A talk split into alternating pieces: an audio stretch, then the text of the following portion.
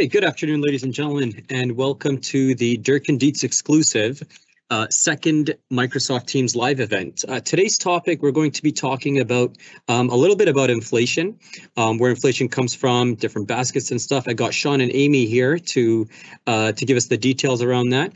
Just a quick reminder, if you have any questions, feel free to use the chat bar on the right-hand side. Um, put in your uh, your question. We will try to keep it anonymous, and we will address them. We will address the questions uh, throughout. And without further ado, and to save some time, I'm going to pass. I'd say I'd pass the mic over to Amy, but I'll pass the uh, the, the, event over to Amy, and we'll uh, we'll get started as quickly as possible. Then. Great. Welcome, everybody. This is our second uh, live event, and we're, we're happy to be doing these uh, and, and, look forward to doing more. Um, so we're going to be mindful of time because we're going to try to do this within our 30-minute time frame over your lunch hour, and uh, those, again, the recording will be available afterwards. So inflation. So if we want to talk about the basic types of inflation, Joel, if you want to go to the second slide there. So we talk about this is kind of your uh, your in a nutshell uh, economics uh, run through. The one we all often think of is supply and demand, right? So if there's a shortage, that will drive the price up. So that's a very common one we call demand pull inflation. The other type of inflation we're often think about is cost push. So where the inputs into a product or service increase and then therefore increases the, the output um, at the end for all of us when we purchase. So that's a cost push. Um, think about like raw materials and things like that. So if we think about where we are today, we're we're feeling a bit of both, right? So I think given COVID, there was supply chains issues and things like that. So we're definitely in the scenario where we feel both of these right at the moment. But the other one, and this is the one that the Bank of Canada is, is really focusing on, is the built in inflation. Once it, these things take hold, what will often happen is workers will start to demand higher wages because their cost of living has now increased.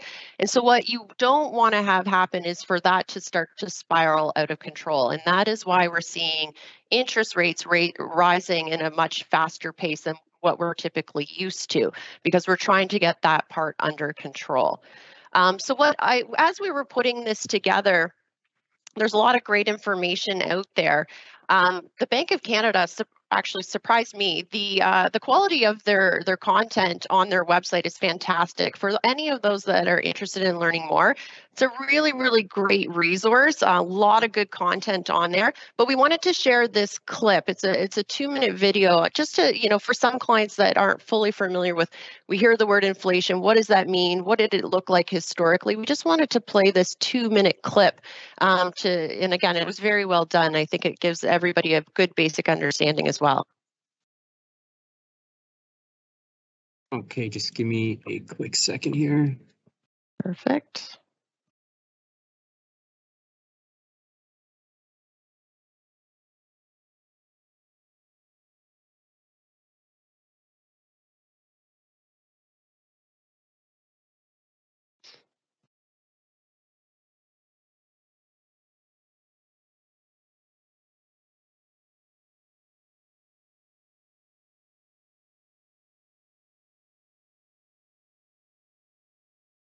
Joel, I'm not sure if the sound's coming through.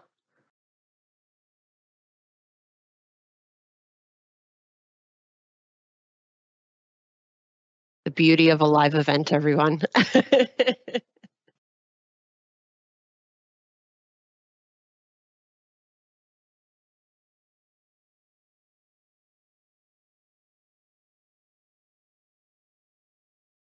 That's okay, Joel. If we can't get the the audio to go, we'll send out the clip afterwards. Okay, is it was it still not showing up? No, Here, I can't gonna, hear the audio. Okay, I'm gonna give it a try, maybe one more time. Uh, let's see if I told it to send audio. We're learning as we go. Yeah, should send out the audio. Oh yeah. You were able to see the um, the video, just not the audio, right, Amy? Correct. Yeah, that's correct. Okay. Give me just two seconds here. Let's see.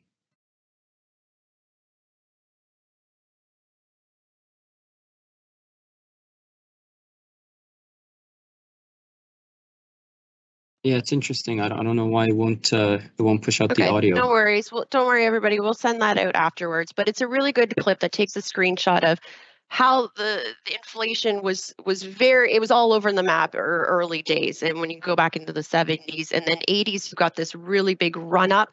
And then the the bank of canada realized that if we actually start using interest rate as a tool to get that under control they came up with what they call the 2% target. And that is where over the last 25 years they've actually been quite good keeping it in between that 1 to 3% band with the 2% being the target.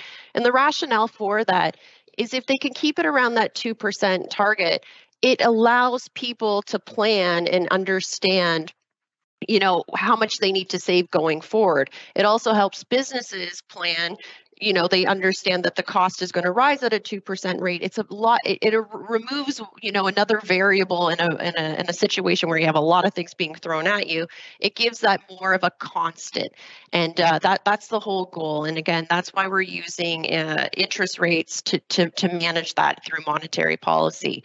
So when we look at and we talk about inflation well how do we measure it? And we often hear cpi so joel if you want to switch to the next slide you might want to expand because it's quite small there. Um, when we look at here. CPI, CPI is the consumer price index. So it's the basket of good in which things are measured off of. And they break it out into eight major categories shelter, um, household operations, transportation, healthcare, recreation, um, alcohol. Uh, it, it's all, they're all separate. And they measure these categories. Now, these categories that the items in the basket will change over times. Um, for example, you know, Sean, uh, you probably remember when the basket had an eight track uh, player and a record player. And um, I would recognize, you know, cassettes and CDs. Uh, the basket is updated and changed uh, as we go along um, to, to be relevant to what consumers are purchasing. And so, and, and it also will change in how they measure things. So, for example, going through COVID, one of the measurements uh, that was in here was new car purchases. Now, we know we talked to a lot of you uh, during that period. There weren't a whole lot of cars available, so that drove up the used car market. So, they actually, when they do these calculations through Stats Canada, they modified that calculation. So now it actually looks at new cars and used cars and, and to try to make it you know, as true to the situation that we're going through to compare. So that is how they come up with what's in the basket to, and they put weightings on it. So how much percentage is going to house, hold expenses, how much is going to transportation, and etc. And this is what we're tracking all the time. So when you hear that in June, that the CPI rate was 8.1%, it's now gone down to 7.6%. So it's moving in the right direction. Still a long way to go from that 2% target. This is the basket of goods that they're referencing. And so if you flip to the next slide, Jalal, it was interesting to go back and actually look at this basket over time. So you can see in the chart here, we're looking at, you know, 1986, the 90s, early 2000s, up to 2015. What percentage of each bucket in these eight categories was the household uh, expenses going to. So, shelter is a hot topic right now. We're all talking about housing prices. You can see that back in 1986, 25.7% of your household budget was going towards uh, the shelter bucket. And again, that would include rent, uh, mortgage costs, insurance, repairs, maintenance, taxes, utilities, all fall under that bucket. And you can see how it's started to creep up over time. So by 2015, uh, it was sitting at about 26.8% uh, of the overall basket. Now, before we flip to the next slide, it has actually increased further. It's actually gotten closer to about the 30% number. So it is becoming a very dominant, and, and we've all seen that, right, as housing prices have, have risen also looking at you know look at transportation as an example. It's always stayed around the 19% bucket. Um, alcohol uh, this one's actually i found this one kind of interesting. Alcohol and tobacco uh, products was around 5.6 in, in the, er, you know late 80s and then it trended downwards in the early 2000s um, it's actually ticked back up. So i think after covid we've heard of a lot of you know people at home they were drinking more heavily and things like that you've actually seen that tick back up to around the 5% mark again. Um, so it is interesting when you look at these numbers, you can extrapolate kind of what's going on and we can all relate to it in our own households. So if you go to the next slide there, Jalal, this one is the updated from 2017 to 2021 numbers. So again, same percentage, they're just presenting the information in a little bit different graph. But again, looking at that second category there, shelter, you can see we're approaching around the 30% number. So a, a, quite a big jump from where it was. And again, that's what we're seeing in housing prices. Transportation is interesting because it was quite high, but because COVID changed our behaviors, we're not commuting as much. So again, looking at that representative basket of inflation and what our costs and, and where they're going up, uh, this is a really good visual of how it impacts it. And so again, interest rates are rising to try to get this under control, which will lead us into what does that mean you know, for the markets in general and for, for, you know, going forward on prices. So Sean, I'll kick it over to you. Well, thanks, Amy, and uh, greetings and salutations to everybody. Um, you know, it's interesting when you look at these slides that Amy went through, you can see the difficulty that the, the Bank of Canada and the Fed and the European central banks have in terms of trying to manage inflation, given all the nuanced uh, data that are coming out because of the disruption that COVID uh, caused. And that's, uh, you know, that's definitely makes things a little more difficult for uh, for central banks in managing this situation. The question that we want to ask is, you know, are rate hikes necessarily bad for for stocks in general?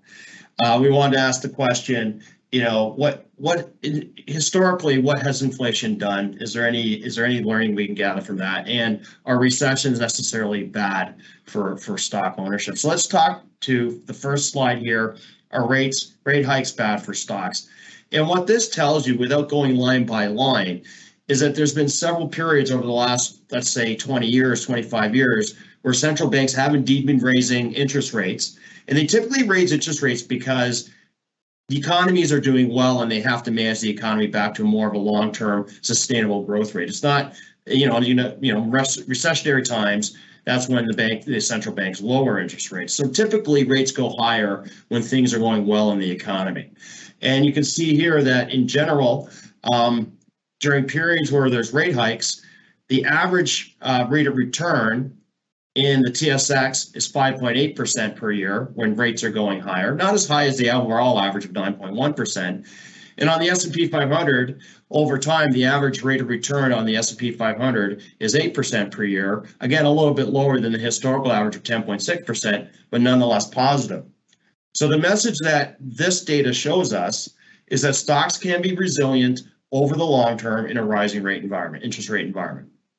Now, if we go to the next slide, what this what this picture here tells us is what has inflation done literally over the last 120 years, and and what this kind of demonstrates is what Amy touched on, which is the central banks over the last 30 years or so have become very very good at controlling the volatility of price changes.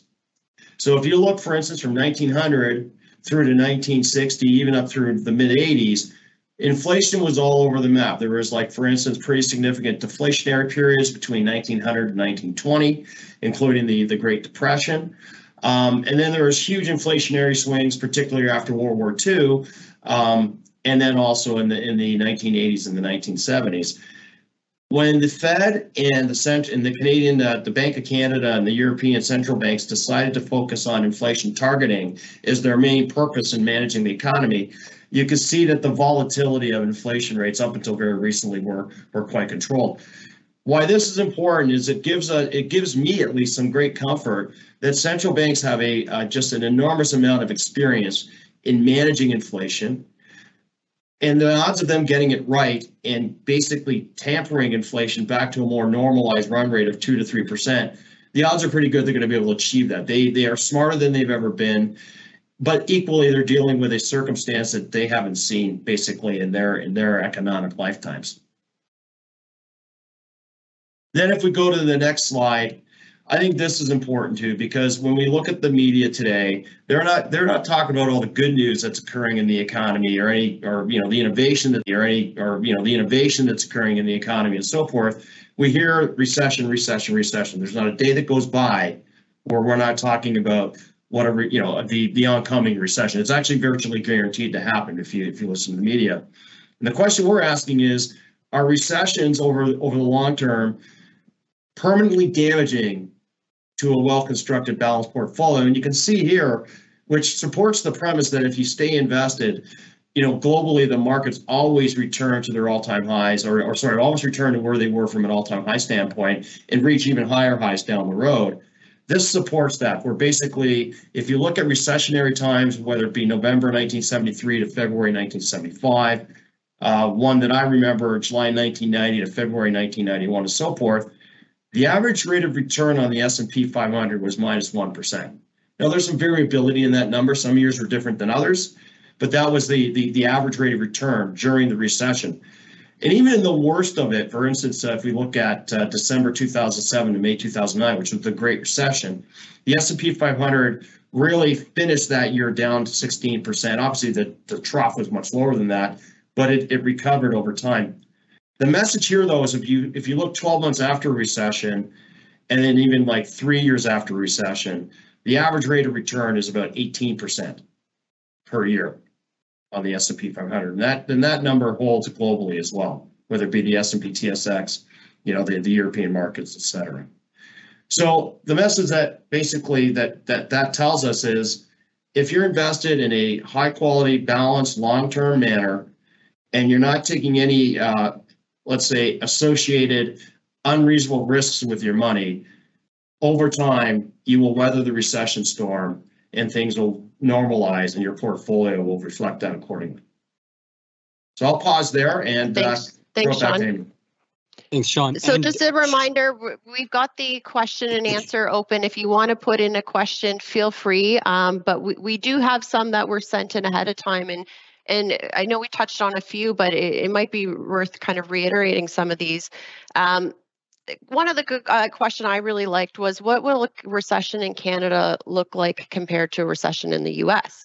And it's an interesting question. And, and you know, when you look at the numbers going back to that basket of goods, is comparing the two baskets because again they're not measured exactly the same and there's a few differences of course and but canada tends to follow in step with the us what happens there tends to happen here um, but if you look at the one category that stood out again was around shelter. Our housing prices in canada have risen at a much faster rate um, and it is a, a larger component of our, our our baskets so that is an area that that stood out as well as a yeah thanks joel. So again that's the second category there. Uh, we're approaching that 30% number of the basket. So getting interest rates on you know increasing it you are starting to see sales have dropped in canada to uh, you know around you know where they were a decade ago. So you have seen sales drop.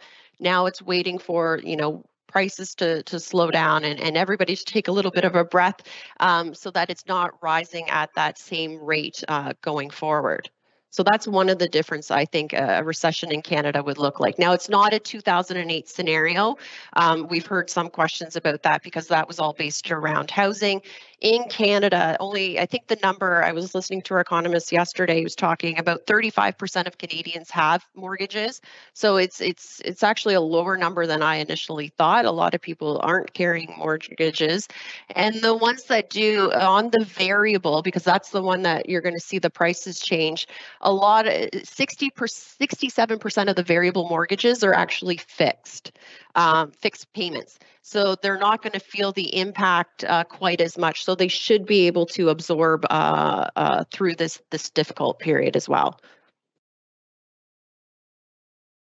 One of the other questions, uh, Sean, is how do stocks react to rising interest rates during an interest uh, inflationary period and during a recession? You touched on that during one of the slides there.